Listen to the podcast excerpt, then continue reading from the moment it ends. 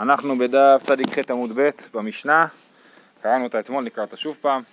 עומד אדם ברשות היחיד ומטלטל ברשות הרבים. ברשות הרבים ומטלטל ברשות היחיד ובלבד שלא יוציא חוץ מארבע אמות. כן, אז אתה יכול לעמוד ברשות אחת ולטלטל ברשות השנייה, ואנחנו לא גוזרים שמא תיקח את זה אליך, לרשות שלך.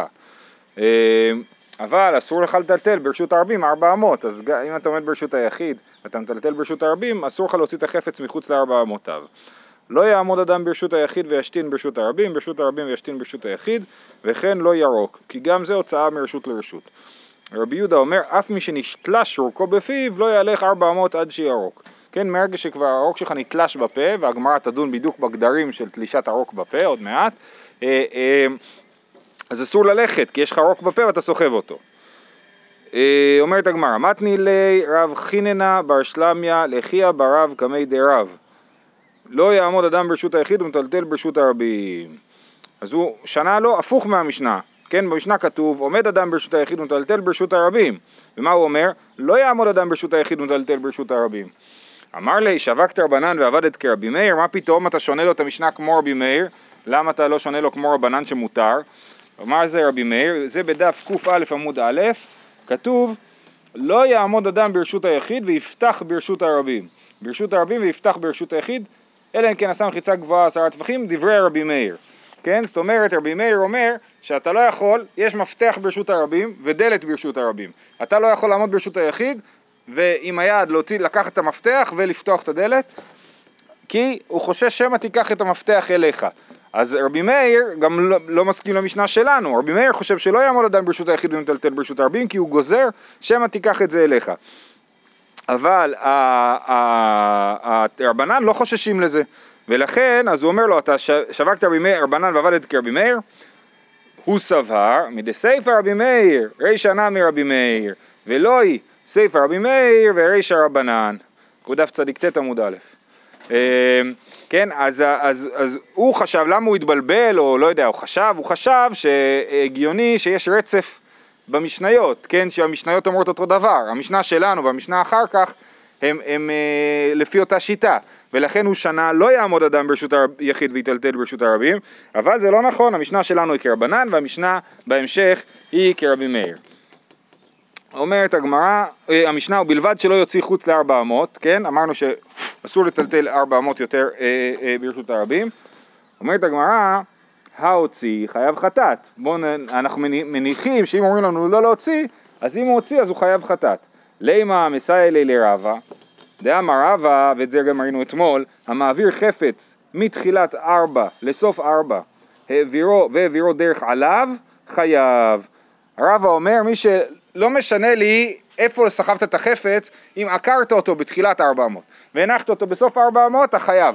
גם אם הרמת את זה גבוה מעל רשות הרבים, זה עדיין, אם העקירה וההנחה היו ברשות הרבים במרחק של יותר מ-400, אתה חייב. אז גם פה, אז אנחנו רואים שהוא עושה עקירה והנחה, לא משנה איפה החפץ היה באמצע, אם זה עבר 400 זה יהיה חייב. אז, אז הנה, אז המשנה שלנו מסייעת לרבה. שרב אומר, מעביר חפץ מתחילת 4 לסוף 4 והעבירו דרך עליו, חייב. אומרת הגמרא...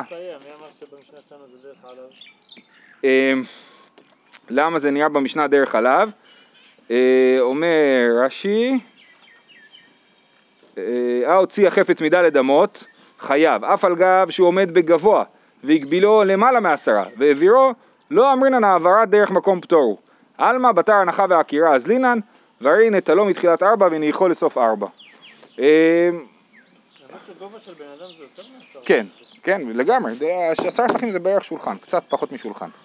אמ, אז לא יודע, אני לא ברור לי באמת למה, למה ברור לגמרא שהסיטואציה הזאת היא סיטואציה של העברה דרך עליו. אבל זה הגיוני, כי אם יש רשות היחיד אז, ורשות הרבים לידה, מה מבדיל ביניהם? מחיצה עשרה טפחים, חייב להיות, נכון? אחרת, אז הוא צריך להרים את זה מעל עשרה טפחים. אז כנראה שזאת... אם האדם יוצא מהדלת אז, אז זה טלטול רגיל, אבל אם הוא מעביר את זה מעל משהו אז זה דרך חלב. כן. אז הוא אומר, אה, למסלר לרבה, נכון, דאמר רבה אה, זה, אומרת הגמרא זה לא מוכיח, למה? מי קטני אם מוציא חייב חטאת, ואם מוציא פטור אבל אסור. רבה הטענה שלו שאתה חייב על הדבר הזה, כן? שלא משנה איפה החפץ עבר בדרך, אם היה עקירה והנחה במרחק של 400 אתה חייב. אז אומרים זה לא מוכיח, כי לא כתוב במשנה שהוא חייב, כתוב לא לעשות את זה, לא כתוב מה קורה אם עשית את זה.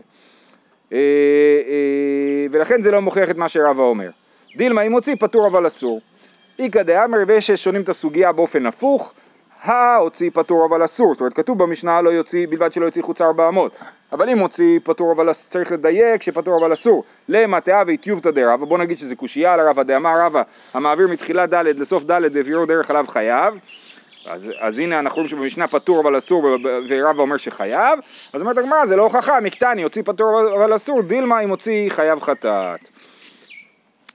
הלאה, לא יעמוד אדם ברשות היחיד וישתין ברשות הרבים.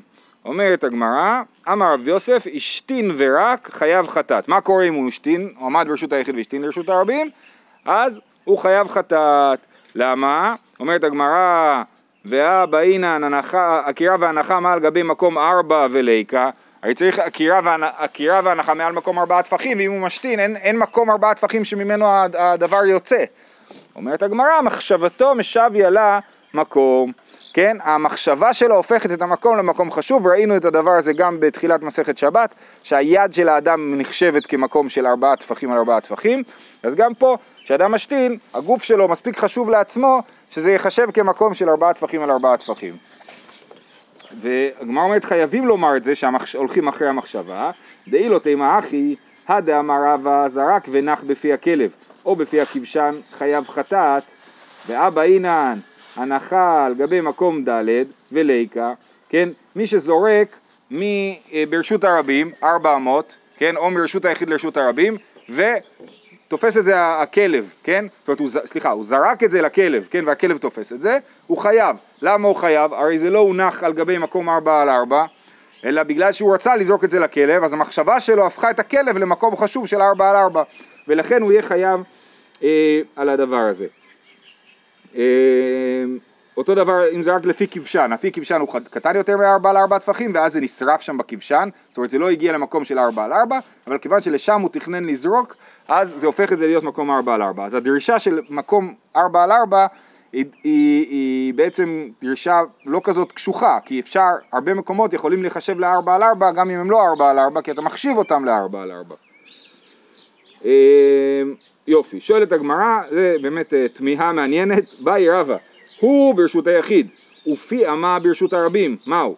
בתר עקירה אז לינן, או בתר יציאה אז לינן, תיקו, כן? אז הוא משתין לרשות הרבים, והוא עומד בדיוק על הגבול, אז הגוף שלו בתוך רשות הרבים, אבל פי האמה אה, בתוך רשות היחיד ופי האמה ברשות הרבים, אז בעצם אולי הוא לא עושה הצעה מרשות היחיד לרשות הרבים, כן? זו שאלה די מפתיעה בגמרא, אה, אבל הם, הם הרשו לעצמם. אז... לא היה להם שירותים בכל מקום. ברור, כן, לא, אני לא מדבר, לא מדבר מהבחינה הזאת, סתם, עצם הנושא לדיון, זה מעניין. לא, זה היה יותר פרקטי מהיום. למה בקורונה אין לך שירותים בכל מקום? בדיוק. אה, בקיצור, אז, אז השאלה האם אנחנו הולכים אחרי העקירה מהגוף שלו, זאת אומרת אחרי מה שקורה בתוך הגוף, בגוף השתן כאילו נעקר ושם מתחיל התהליך של ההוצאה ואז נגיד שזה נמצא ברשות היחיד, או שרק מהיציאה מהגוף שלו, שזה כבר קורה ברשות הרבים ואין פה הוצאה מרשות לרשות, תיקו, אין תשובה, אנחנו לא יודעים מה המסקנה בדבר הזה. אה, וכן לא ירוק, אומרת המשנה, אה, וכן לא ירוק, רבי יהודה אומר, אף שמתלה שורקו בפיו לא יהלך ארבע אמות עד שירוק. כן, אמרנו שאם יש לך רוק בפה, אתה לא יכול ללכת איתו ארבע אמות ברשות הרבים. אומרת הגמרא, מה זה שנתלש? אף על גב דלא הפיך בה? עכשיו יש לך רוק בפה, ואז לפעמים אתה מזיז אותו ממקום למקום, זה נקרא להפוך את הרוק, כן? אז יש את השלב שזה נתלש ויש את השלב שאתה הופך אותו ממקום למקום. השאלה היא מתי הרוק נחשב למשהו נפרד מהגוף, כן? כי סתם ככה הרוק בפה הוא לא דבר נפרד, רק אחרי שהוא נתלש, או שעדיין גם כשהוא נתלש הוא עדיין לא דבר נפרד, רק אחרי שהוא הופך אותו בפה. אז זה מה שהגמרא דנה. אז רבי יהודה אמר מי שנתלש, אומרת הגמרא איך זה יכול להיות, זה שוטר את מה שרבי יהודה בעצמו אומר במקום אחר, אף על גב דלא הפיך בה ואתנן היה אוכל דבלה בידיים מסואבות והכניס ידו לתוך פיו ליטול צרור רבי מאיר מטמא ורבי יוסי מטהר, רבי יהודה אומר יפך בה טמא, לא יפך בה טהור. אז יש לנו פה שלוש שיטות, אבל מה המקרה? המקרה זה שהוא אוכל תאנה של תרומה, כן? תודה רבה. עכשיו התאנה מעולם לא הוכשרה לקבל טומאה, למה היא לא הוכשרה לקבל טומאה? כי אוכל לא מקבל טומאה עד שהוא לא היה נרטב ממשקה, כן? אז התאנה הזאת, אפשר לאכול אותה אפילו בידיים מסואבות, בידיים בלי נטילת ידיים, אני יכול לאכול את התאנה הזאת. למה? כי אני לא נוגע ב... ב כי, כי התאנה לא מוכשרת לקבל טומאה, לא עבר עליה מים. ואז אני מתחיל לאכול את התאנה ונתקע לי משהו בשיניים, נתקע לי איזה צרור בשיניים, אני מכניס את היד לפה, ואז היד נרטבת, התאנה כבר רטובה, כן? התאנה כבר רטובה מהרוק, אני מכניס את היד לפה, ועכשיו התאנה מוכשרת לקבל טומאה ואני מטמא בעצם את, ה, את, ה, את התאנה עם היד שלי. אז מתי בדיוק, באיזה שלב אפשר להגיד שאני מטמא את התאנה? אז מה יש לנו פה? אומר, אז אוכל דבלה בידיים מסבות והכניס ידו לתוך פיו ליטול צרור, רבי מאיר מטמא, כי התאנה נרטבה והכנסת יד טמאה לפה וטימאת את הזה. דרך אגב, היד תמיד טמאה, לכן אנחנו נוטלים ידיים, כן? זה ידיים מסואבות, הכוונה ידיים שלא היו להם נטילת ידיים. אה, רבי יוסי מטהר, רבי יוסי חושב שלא, התאנה לא הוכשרה לקבל טומאה על ידי הרוק.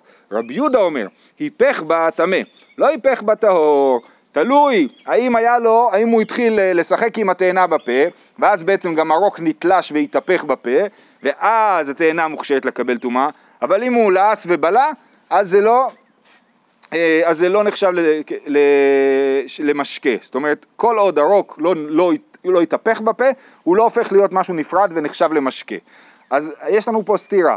במשנה אצלנו אנחנו רואים שרבי יהודה אומר ברגע שזה נתלש, זה הפך להיות משהו נפרד, ובמשנה במסכת כלים אנחנו רואים שרק אם הוא יתהפך בפה, אז הוא הופך להיות משהו נפרד. אז מה התירוץ? אמר רבי יוחנן מוחלפת השיטה. מה זה מוחלפת השיטה? ברוך אתה אדוני יכולים שהכל נהיה בדור. מה זה מוחלפת השיטה? אז רש"י פה מסביר, החליף רבי יהודה שיטתו ויצא ממנה. זאת אומרת, רבי יהודה התחרט, הוא, הוא פעם אמר משהו אחד ואחר כך אה, אמר משהו אחר. אבל במסכת ביצה, רבי יוחנן אמר מוחלפת השיטה, ושם רש"י הסביר שמוחלפת השיטה, הכוונה היא שצריך להפוך את השיטות של התנאים. זה לא מוחלפת השיטה שהוא בעצמו שינה את דעתו, אלא אנחנו לא, לא שנינו נכון את הדבר הזה של, של את שיטת רבי יהודה לא שנינו נכון, וכנראה שרבי יהודה הוא לא זה שאמר את הרעיון של היפך בה, אלא הוא אמר אולי את שיטת רבי מאיר, אה, אולי את שיטת רבי יוסי, רבי יוסי הכי, לא יודע, כן, הוא אמר שיטה אחרת במשנה, במסכת כלים, ולכן, אה, ולכן זה לא סותר. בסדר? אז יש לנו שתי אפשרויות להבין את מוחלפת השיטה. ריש לקיש אמר, לעולם לא תחליף. לא, זה לא טוב להחליף משניות, עדיף להשאיר אותם ככה, איך שהם. ויחד מה עסקינן? בכיחו. אז יש לנו שני סוגים של רוק. יש לנו רוק ויש ליחה, כן? כיחו זה ליחה. אז המשנה שלנו מדברת על ליחה. המשנה מסכת כלים מדברת על רוק, כן, אתה אוכל תאנה, וכשכתוב שנתלש רוקו, הכוונה היא לליחה, וזה מספיק שזה נתלש, זה כבר נחשב למשהו נפרד. בתאנה זה רוק או ליחה? בתאנה זה רוק. זה הגיוני גם, אתה אוכל עם רוק. כן. אמ, אומרת הגמרא זה לא יכול להיות, והתניא רבי יהודה אומר כיחו ונתלש. מה אליו? אז יש לנו ברייתא שאומרת שרבי יהודה אומר כיחו ונתלש. מה אליו רוק ונתלש? כן? הרי לכאורה מה זה כיחו? כיחו ונתלש. אז כיחו זה דבר אחד ונתלש זה הרוק שנתלש. אומרת הגמרא לא, מדובר על הכיחו ונתלש, זה לא הרוק שנתלש אלא הכיח נתלש. אומרת הגמרא לא לא, יש ברייתא עוד יותר מפורשת. והתניא רבי יהודה אומר כיחו שנתלש וכן רוקו שנתלש. לא יעלך ארבע אמות עד שירוק ולכן באמת זה ברור שאי אפשר להגיד את זה, שרבי יהודה חושב שגם ברוק שנתלש הוא חייב ולא צריך שיהיה מת, מתהפך ואומרת הגמרא אלא מחוברתא כדשנין מעיקרא, צריך באמת להסביר כמו שהסברנו שמוחלפת השיטה. אמר יש לקיש, כיח בפני רבו חייב מיתה, כן, אם בן אדם אה, אה, יורק אה, ככה דיכה לפני רבו, חייב מיתה, שנאמר, כל משנאי אהבו מוות. מה הפסוק אומר? מי ששונא אותי אוהב מוות. זה לא דבר טוב לשנוא אותי כי זה גורם לך למות. מה זה משנאי? אל תקרא למשנאי אלא למשניאי. כן, אם אתה כך בפני רבך, אז זה גורם להשניא אותך, כן? וזה גם נכון באופן כללי יותר, זאת אומרת, האדם צריך להקפיד על עצמו שלא יהיה משניא את התורה ואת הקדוש ברוך הוא, כן? כל משניאה יאהבו מוות. אז לא להשניא, כן? זה העניין של קצת דומה למה שקוראים היום חילול השם. אה, אומרת הגמרא, מה אתם רוצים? והמינס אניס, הוא נאנס, ל... זה לא הוא אשם כאילו ש... שיש לו כיח, כן?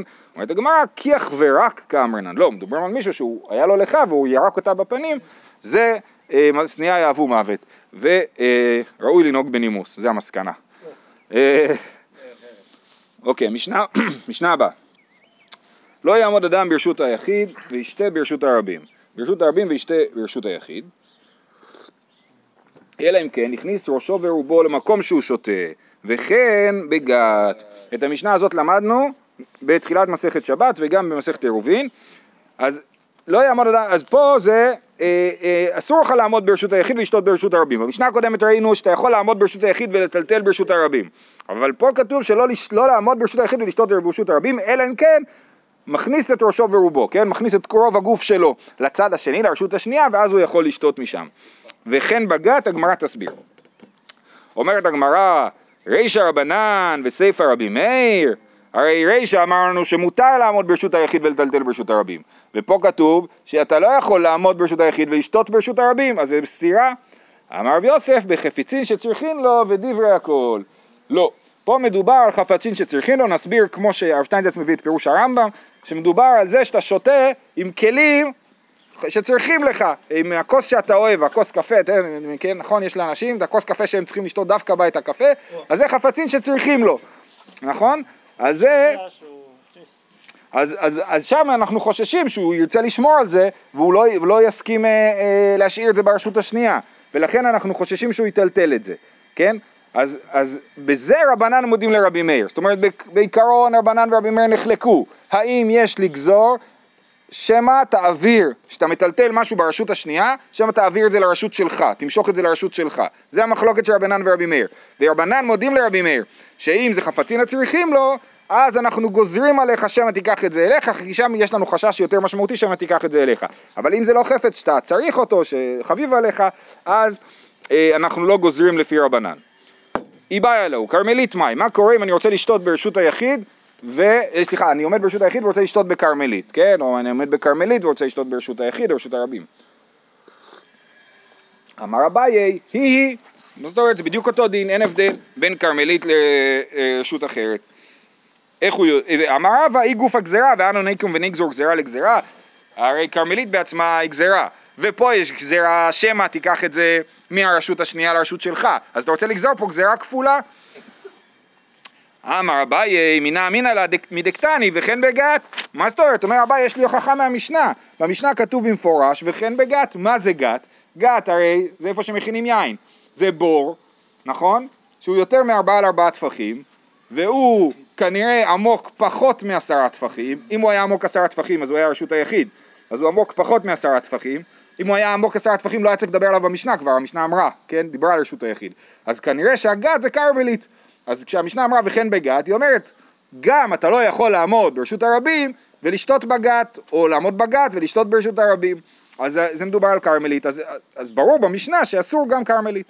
ורבא אמר, לא יכול להיות, ש... כי אמרנו שזה גזירה לגזירה, לכן חייבים להסביר את המשנה בצורה אחרת, קצת רחוקה מההקשר, וכן בגת, אמר רבא אמר לעניין מעשר, מה שכתוב וכן בגת זה לכן בגת לעניין מעשר. מה זה אומר לעניין מעשר? וכן אמר רב ששת וכן בגת לעניין מעשר דתנן, שותין על הגת, בין בחמין בין בצונן, ופטור, דברי רבי מאיר, רבי בר, אליעזר בר צדוק מחייב, וחכמים אומרים על החמין חייב ועל הצונן פטור, מפני שמחזיר את המותר. אז יש פה דבר כזה, אני עכשיו מכין יין בגת, ואני צמא, רוצה לשתות קצת יין, או מיץ ענבים יותר נכון, כן, זה עוד לא תסס. אני רוצה לשתות קצת מיץ ענבים, אני לוקח כוס, לוקח שלוק, אבל מה לא עשיתי עדיין? עוד לא הפרשתי תרומות ומעשרות. עכשיו, נכון שאני יכול ללכת בגינה שלי ולקטוף אה, פרי ולאכול, נכון? למה? כי עוד לא, הוא עוד לא נקבע למעשר. מתי הוא נקבע למעשר? כשהוא נכנס לבית, כן? או באופן כללי בדברים של קבע. ולאוטו, שאלה טובה. באופן כללי, אפילו כשאתה מכניס את זה לתוך כלי, לתוך כלי, נגיד יש לי, אני לוקח כמה ענבים, שם אותם בתוך כלי, ענבים זה לא דוגמה טובה. תקשיבו, זה, זה, זה מורכב, יהודה זה מורכב. יש לך חצר ויש גינה. וזה הבדל.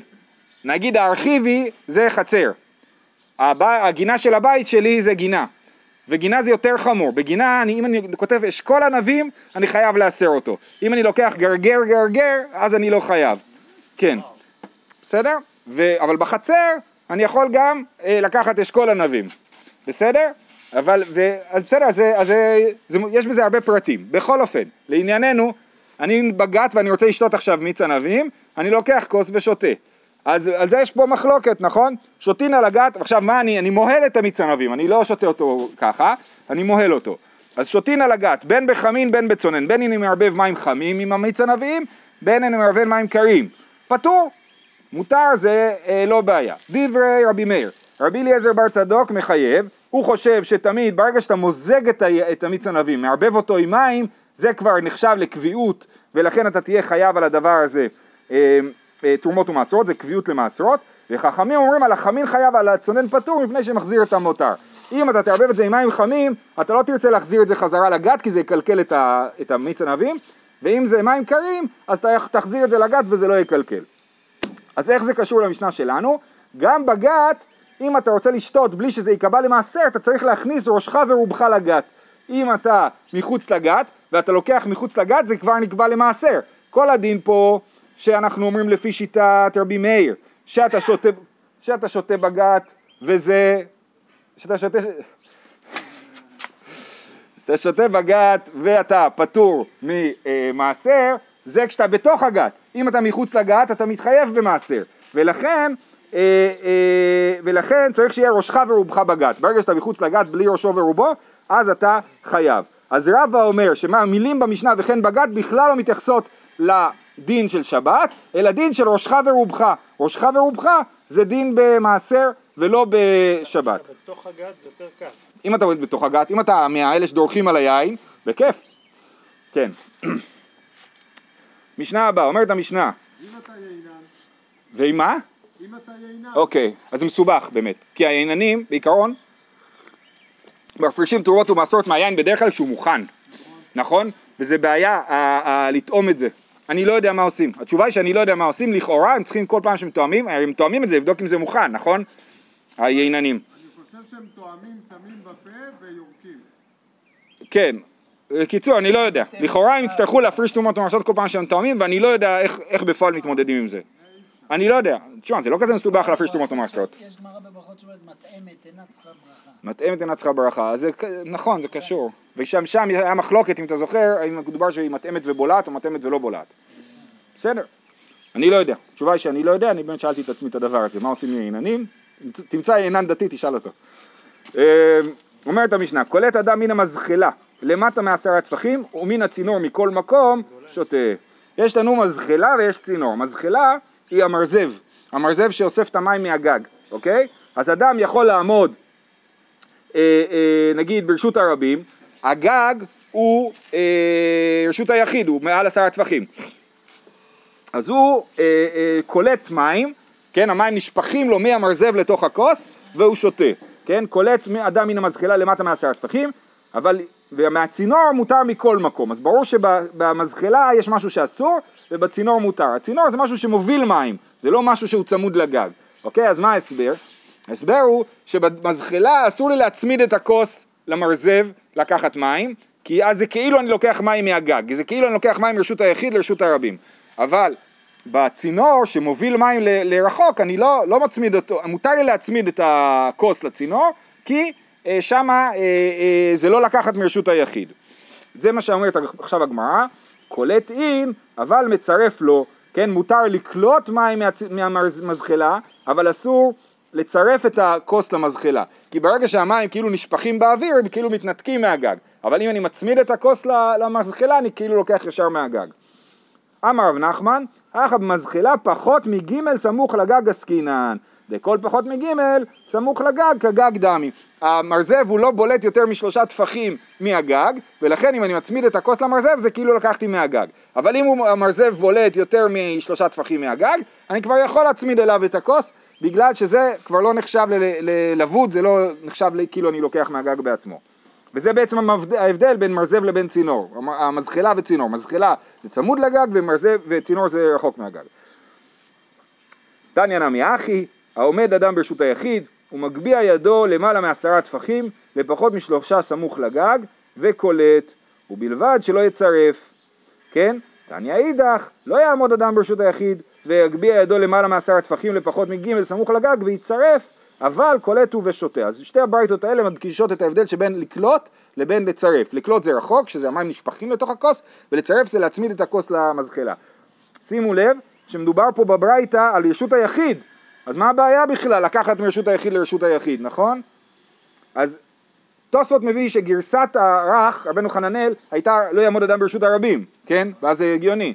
אבל רש"י גורס לרשות היחיד, ו, אה, והטענה היא שזה צריך להיות, צריך לעשות עירובי חצרות. אתה לוקח מרשות היחיד האחד לרשות היחיד שנייה, צריך לעשות עירובי חצרות, וזה קשור לכל הסוגיות שהיינו על רבי שמעון ורבי מאיר, האם הגגות הן רשות אחת עם החצרות או רשות נפרדת מהחצרות וכולי. מה זה העניין של העשרה טפחים? במשנה כתוב למטה מעשרה טפחים, בברייתא כתוב... כולל המזחלה למטה מעשרה טפחים, ומה כתוב בברייתא? לא יעמוד אדם בזה, נכון, כי הוא לא, הוא לא יכול לעשות את זה למעלה מעשרה טפחים, רק למטה מעשרה טפחים. כי הלמעלה מעשרה טפחים זה רשות היחיד. אה, שנייה. אה, כן, שתיים זה אומר במשנה, למעלה מעשרה טפחים, כלומר בתחום רשות הרבים. למעל, במשנה אומר, כן. למטה מעשרה, כן, כן, נכון, נכון, מתחת עשרה טפחים זה, זה רשות הרבים, למעלה מעשרה טפחים זה לא רשות הרבים. מה, אבל למה שיהיה אסור? למעלה מעשרה טפחים. למ- למעלה מעשרה טפחים, למה שיהיה כי הוא עומד ברשות היחיד. שנייה. עומד אדם ברשות היחיד ומגביה ידו למעלה מעשרה טפחים, לפחות משלושה סמוך לגג וקולט ובעד שלא יצרף. כי הוא עומד ברשות הרבים. הוא עומד ברשות הרבים או ברשות היחיד אחרת, ו... ו... אה, זה דווקא מסתדר עם זה שזה רשות היחיד. כן, ברשות היחיד הוא עומד, זה, אז זה עד ל... אז, אז זה לא רק עשרה טפחים. לא, במשנה, כן, זה אני מבין. במשנה למה לא? כי זה רשות הרבים. ואיפה הוא עומד? הוא עומד, הוא עומד ברשות הרבים, והוא לא יכול, הוא יכול לקלוט מתחת עשרה טפחים, והוא לא יכול לצרף. אבל למעלה, מה אכפת לי? למה לא למעלה? כי המרזב אולי יורד לתחת לעשרה טפחים. ו- וברשות, כשהוא, בברייתא, בגמרא, שהוא עומד ברשות היחיד, אז באמת אין הבדל אם זה רשות היחיד, אם זה למטה, למ- למטה או למעלה מעשרה טפחים. טוב, אומרת המשנה, בור ברשות הרבים וחולייתו גבוהה, גבוה עשרה טפחים, חלון שעל גביו ממלאים ממנו בשבת. יש לי חלון, מתחת לחלון שלי יש בור מים, כן? והבור הזה יש לו חוליה שהיא גבוהה עשרה טפחים מעל השטח של רשות הרבים. הבור הזה עומד באמצע רשות הרבים, אבל יש לו חוליה, זאת אומרת, כל אמרנו, המבנה מסביב לבור, כן? אז זה בור וחולייתו. אז אם הוא גבוה עשרה טפחים, אני יכול למלות מים ישר מהחלון לבית בשבת.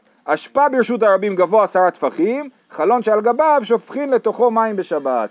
כן, גם אשפה שהיא גבוהה, יש ערימות של אשפה מעל עשרה טפחים, אז זה כבר הופך להיות רשות היחיד. אז אני יכול לשפוך מים מהחלון לאשפה, בגלל שזה רשות היחיד. אבל אם זה יותר נמוך מעשרה טפחים, אז זה, או שזה כרמלית או שזה רשות הרבים, וזה אסור לי לשפוך מהחלון לאשפה. אומרת הגמרא, במה עסקינן? אילימה בסמוכה, אם, מה, מה המרחק בין הבור לבין החלון? אם הבור צמוד לקיר, כן? למה לי עשרה? למה לי חוליה עשרה? הרי הרשות הרבים, כאילו, לא, כאילו הבור לא נמצא ברשות הרבים. אם הבור צמוד לקיר, כן? אז הרשות הרבים נגמרת איפה שהבור מתחיל. אז מה הבעיה להעביר, אה, לקחת מים ישר מהזה, גם אם הוא לא גבוה עשרה טפחים? אמר אבונה אחת מהעסקינן במופנגת מן הכותל ארבעה. הבור רחוק ארבעה טפחים מן הכותל, ואז באמת הוא חלק מרשות הרבים, ואני עובר בדרך באוויר של רשות הרבים. אז אם החוליה היא גבוהה מעשרה טפחים, אז זה לא עובר באוויר של רשות הרבים, כי האוויר של רשות הרבים נגמר בגובה עשרה טפחים, ואז אני לוקח מעל, מעל הרשות הרבים זה מותר. אבל אם זה יותר נמוך, אז זה עובר באוויר של רשות הרבים, וזה אה, אסור. אוקיי? נקרא עוד פעם. אה, אמר אבו נחת מעסקינן במופלגת מן הכותל ארבעה, ותמה די כחוליה עשרה, הלי כחוליה עשרה, כמטלטל מרשות היחיד לרשות היחיד דרך רשות הרבים. ורבי יוחנן אמר, אפילו תמה בסמוכה, הקמה שמלן דבור וחולייתו מצטרפין לעשרה. רבי יוחנן אומר, לא, לא, לא, שימו לב, יש פה רעיון אחר. זה לא שהבור, החוליה שלו גבוהה עשרה טפחים, אלא אם אתה מסתכל, בפנים אתה מגיע לעשרה טפחים. אוקיי? ומה זה אומר לנו? זה אומר שאני יכול למדוד עשרה טפחים מהבור והחוליה ביחד, כי, כי זה בור נמוך, כן? בלי הרבה מים, ו, אבל החוליה שלו מגביהה אותו והופכת אותו להיות, בגובה עשרה טפחים, אז מותר זה, כי זה נחשב לרשות היחיד, אז החלון הוא רשות היחיד, אני משלשל מים, את הדלי לבור, שגם הוא רשות היחיד וזה מותר. אבל אם סך הכל הבור והחוליה לא מייצרים עשרה טפחים, אז זה לא רשות היחיד ואסור לי לקחת משם מים. אם זה גדול יותר מארבעה לארבעה טפחים, אז זה יהיה נחשב לכרמלית, כן? אה, אשפה ברשות הרבים וכולי, שואלת הגמרא, ולא חיישינן שמא תינטל אשפה? אה, אולי יפנו את האשפה, ואז אני שופך מים מהחלון בלי להסתכל, וכבר אין שם רשות היחיד, אין שם אשפה, אני שופך מים לרשות הרבים. הנה הוכחה לזה שצריך לחשוש. והרבין בר אבדה, אמר רבי יצחק, מעשה במבוי אחד, שצידו אחד כלל לים, וצידו אחד כלל האשפה. כן, היה לנו מבוי, צד אחד רשות הרבים, צד שני היו בתים, ומשני הצדדים של המבוי, מצד ימין וצד שמאל, צד אחד היה ים, צד שני היה אשפה. אז זה כאילו יוצר דפנות, הים והאשפה הם יוצרים דפנות, אבל הוא לא רצה להתיר להם את זה. אמר רבי יצחק, מעשה מבוא אחד שצידו אחד כלל לים וצידו אחד כלל האשפה, הוא בא מעשה לפני רבי, ולא אמר בו לא איסור ולא היתר.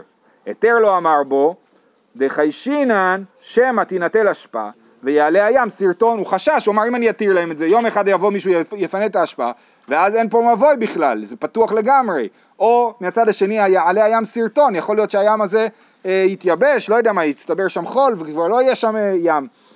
אז לכן הוא לא אמר בו היתר. איסור לא אמר בו, דעה קאי מן מחיצות, הוא לא יכול להגיד שזה אסור, עכשיו יש מחיצות, אז לכן הוא אמר בו לא איסור ולא היתר. אז סימן שצריך לחשוש לזה שיפנו את האשפה. אז למה במשנה כתוב שמותר לך לשפוך לאשפה בלי לחשוש? תשובה, הדה יחיד, הדה רבים. מזה אנחנו יודעים שדרש דבי שותפי לא חמימים ולא קריירה. אם זה האשפה של רבים, אף אחד לא יפנה את זה. ואין מה לחשוש שמישהו פתאום יחשוב, וואי, אני אפנה את האשפה של הרבים. אבל אם זה אשפה של יחיד, בן אדם יכול להחליט שהוא מפנה את האשפה שלו. ו... ו-. ואז אה, אה, באמת יש לחשוש לפינוי האשפה. זהו. Allerlei Mozart.